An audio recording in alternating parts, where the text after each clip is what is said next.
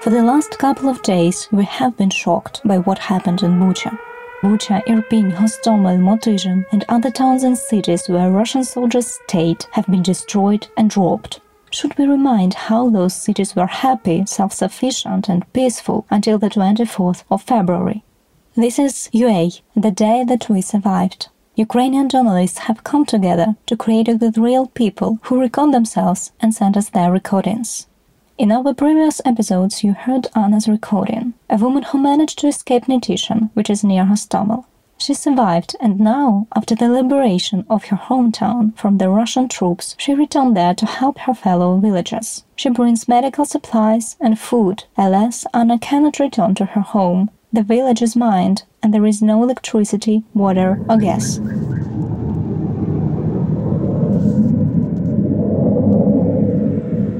Russians cynically deny any violence towards civilians, but we can see on satellite images that dead bodies have been lying on the streets since the middle of March.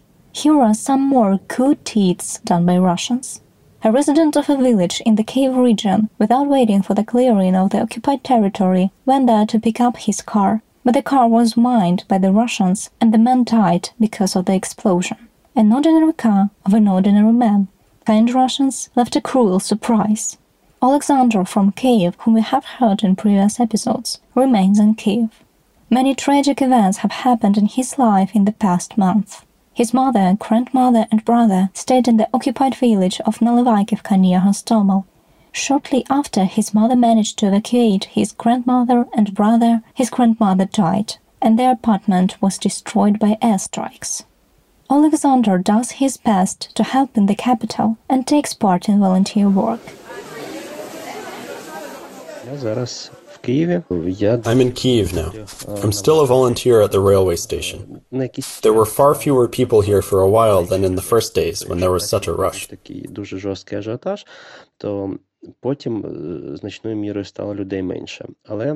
But I remember a few days ago there were shots in Kiev. I live in Solomyanka. I was walking down the street when there were such loud explosions.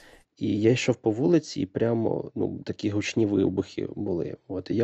came to the station that day and noticed that there were already many people. And I also noticed that if none of the ticket offices worked before, now you can buy tickets. Dad is starting to work little by little now. I have nothing to do with it. He does it himself, and I'm volunteering.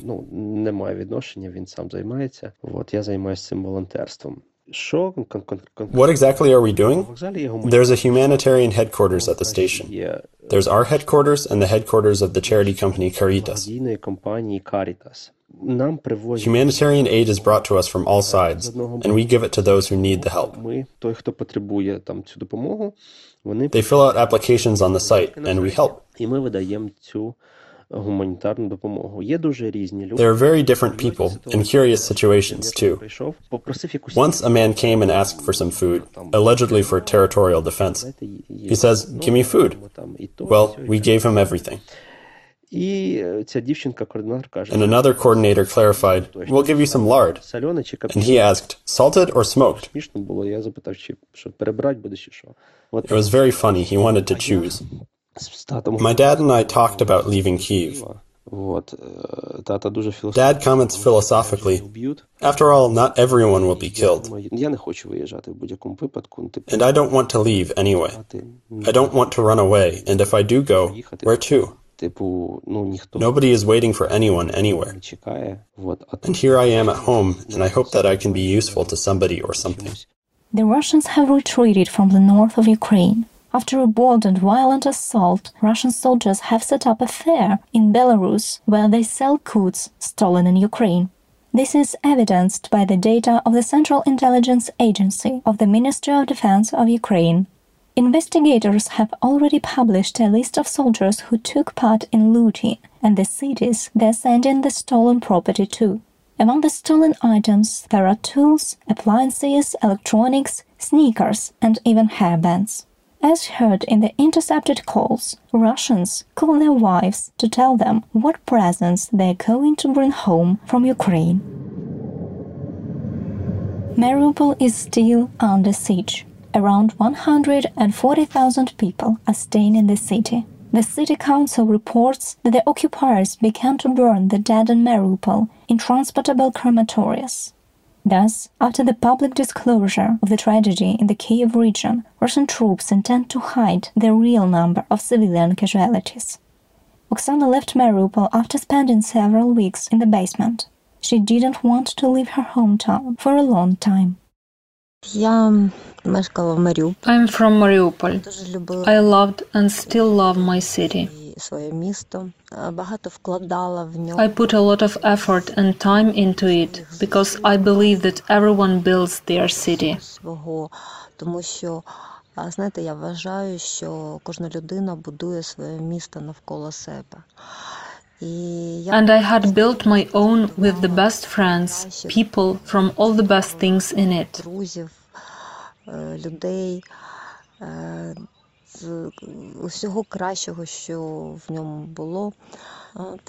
Now all I have to do is miss it. I learned about the beginning of the war at 4 in the morning коли мені зателефонували. When my daughter from Kiev called me, Я навіть не I didn't even have time to answer. I just saw her call and understood everything.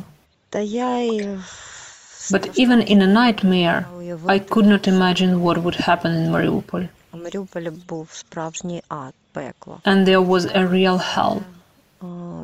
А, Це безпрецедентно. You know, it's unprecedented. Подібного I don't think anything like this has happened in modern history. просто ще не було. Я I зібрала, packed my backpack, я зібрала but I packed it not to leave, but to stay, для того, щоб because I principally remained as possible and as reasonable as it was, принципово, а, скільки це було to help other people who needed it. а, для того, щоб е, е, ну, як могла а, допомагати а, іншим людям, які на це потребували. Отже, So at night, I was in the basement of my house, in a bomb shelter, and I thanked God and the person who left the mattress there, which I used for 21 days.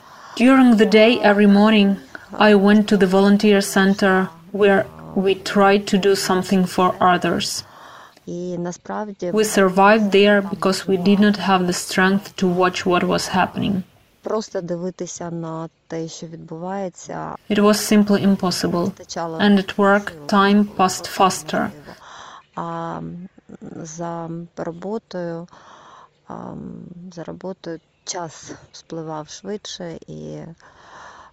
There was an illusion that you're doing something for your city, for its liberation. для його визволення. А Двічі на Twice a day, I went up to my apartment for literally 15 minutes. а, на I went up for some fast toilet treatments. для I ran upstairs in prayer and went downstairs as well. а, і це було дуже швидко. Я бігла а, в- нагору. Up there, I had a bite, at the same time combing my dirty, unwashed hair, trying to call someone from my family, especially my daughter. Була там якесь маленьке до рота. Навіть Even at first, there was a connection, е, виходила, and then ran to the volunteer center. ну, поки був зв'язок. І потім бігла у волонтерський центр. When I returned, I went home for 10 minutes and then went down to the basement where there were a lot of us. But you know, we were lucky, and in our basement there were very cool, strong, decent, beautiful people who supported and helped each other, who shared their last meal. Які е, допомагали один одному, які ділилися один з одним останньою їжею. Even our children, many of whom were in the basement, grew up very quickly and instantly, and they were not just capricious, they supported their parents and other adults.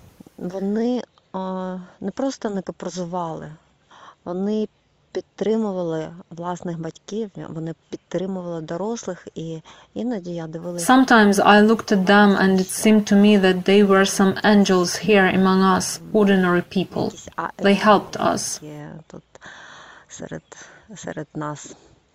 When you talk about the war and want to be understood and heard, you need to talk not about numbers but about human lives.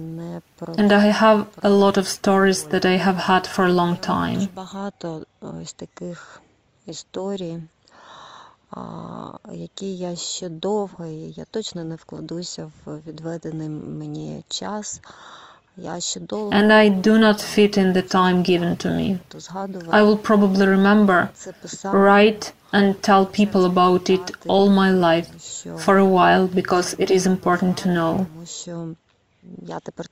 Now I know exactly how fragile human fates are and how fragile everything that a person builds is.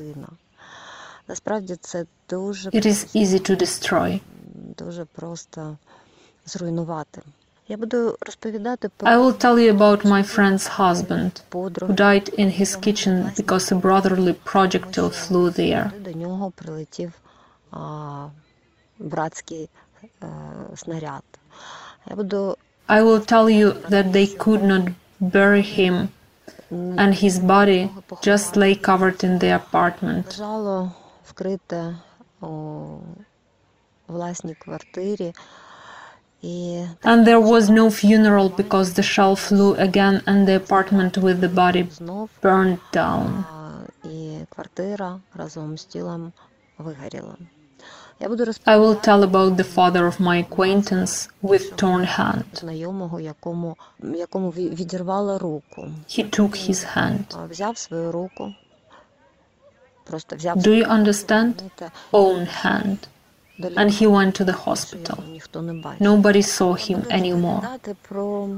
I will tell you about another friend of mine who almost died during the shelling. His family was rescued from the rubble.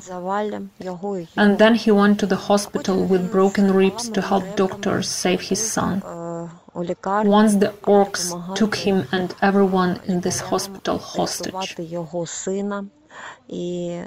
Одного разу зустрівся в лікарні з орками, які захопили його і всіх в лікарні в заручники. I will talk about the heroic people who defended the city and no less heroic people who helped them.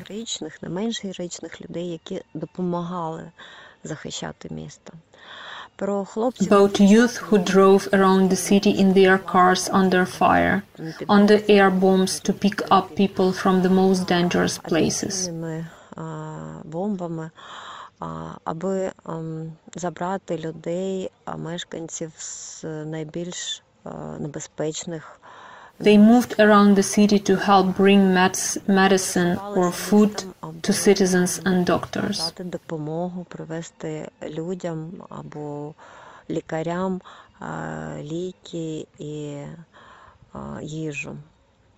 But what the Russian soldiers will say, I don't know.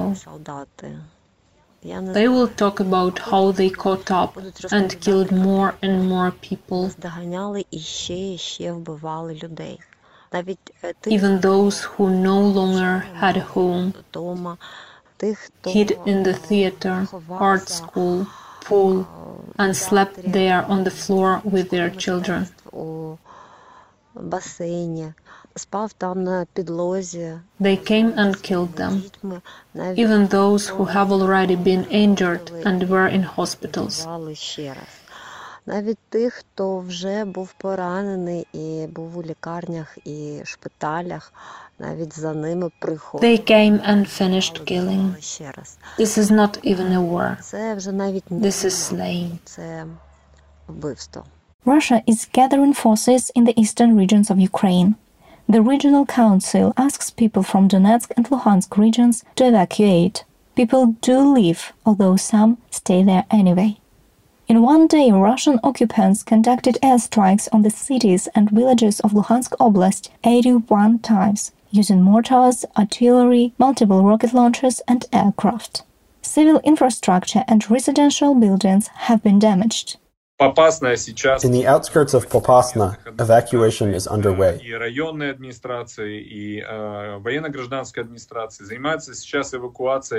But at the same time, the Russians are bombing the city hard with grads and planes. Therefore, the bombing here does not stop, and unfortunately will only intensify each day now. It's difficult to tell about the number of people. People fled with their own vehicles or were helped by volunteers. We evacuate people every day. As of today, about 30,000 people have been evacuated. It's impossible to count how many residents have left on their own. There are about 30,000 residents still staying in Lysychansk at the moment. There are already fewer people in Severodonetsk, but nevertheless, we do not stop evacuating. Every day we take people out. In recent days, we have been evacuating even more of them, from 1,000 to 2,500 people per day. Citizens in eastern Ukraine have been living alongside war since 2014 tens of thousands of people from the Russian occupied territories have moved here.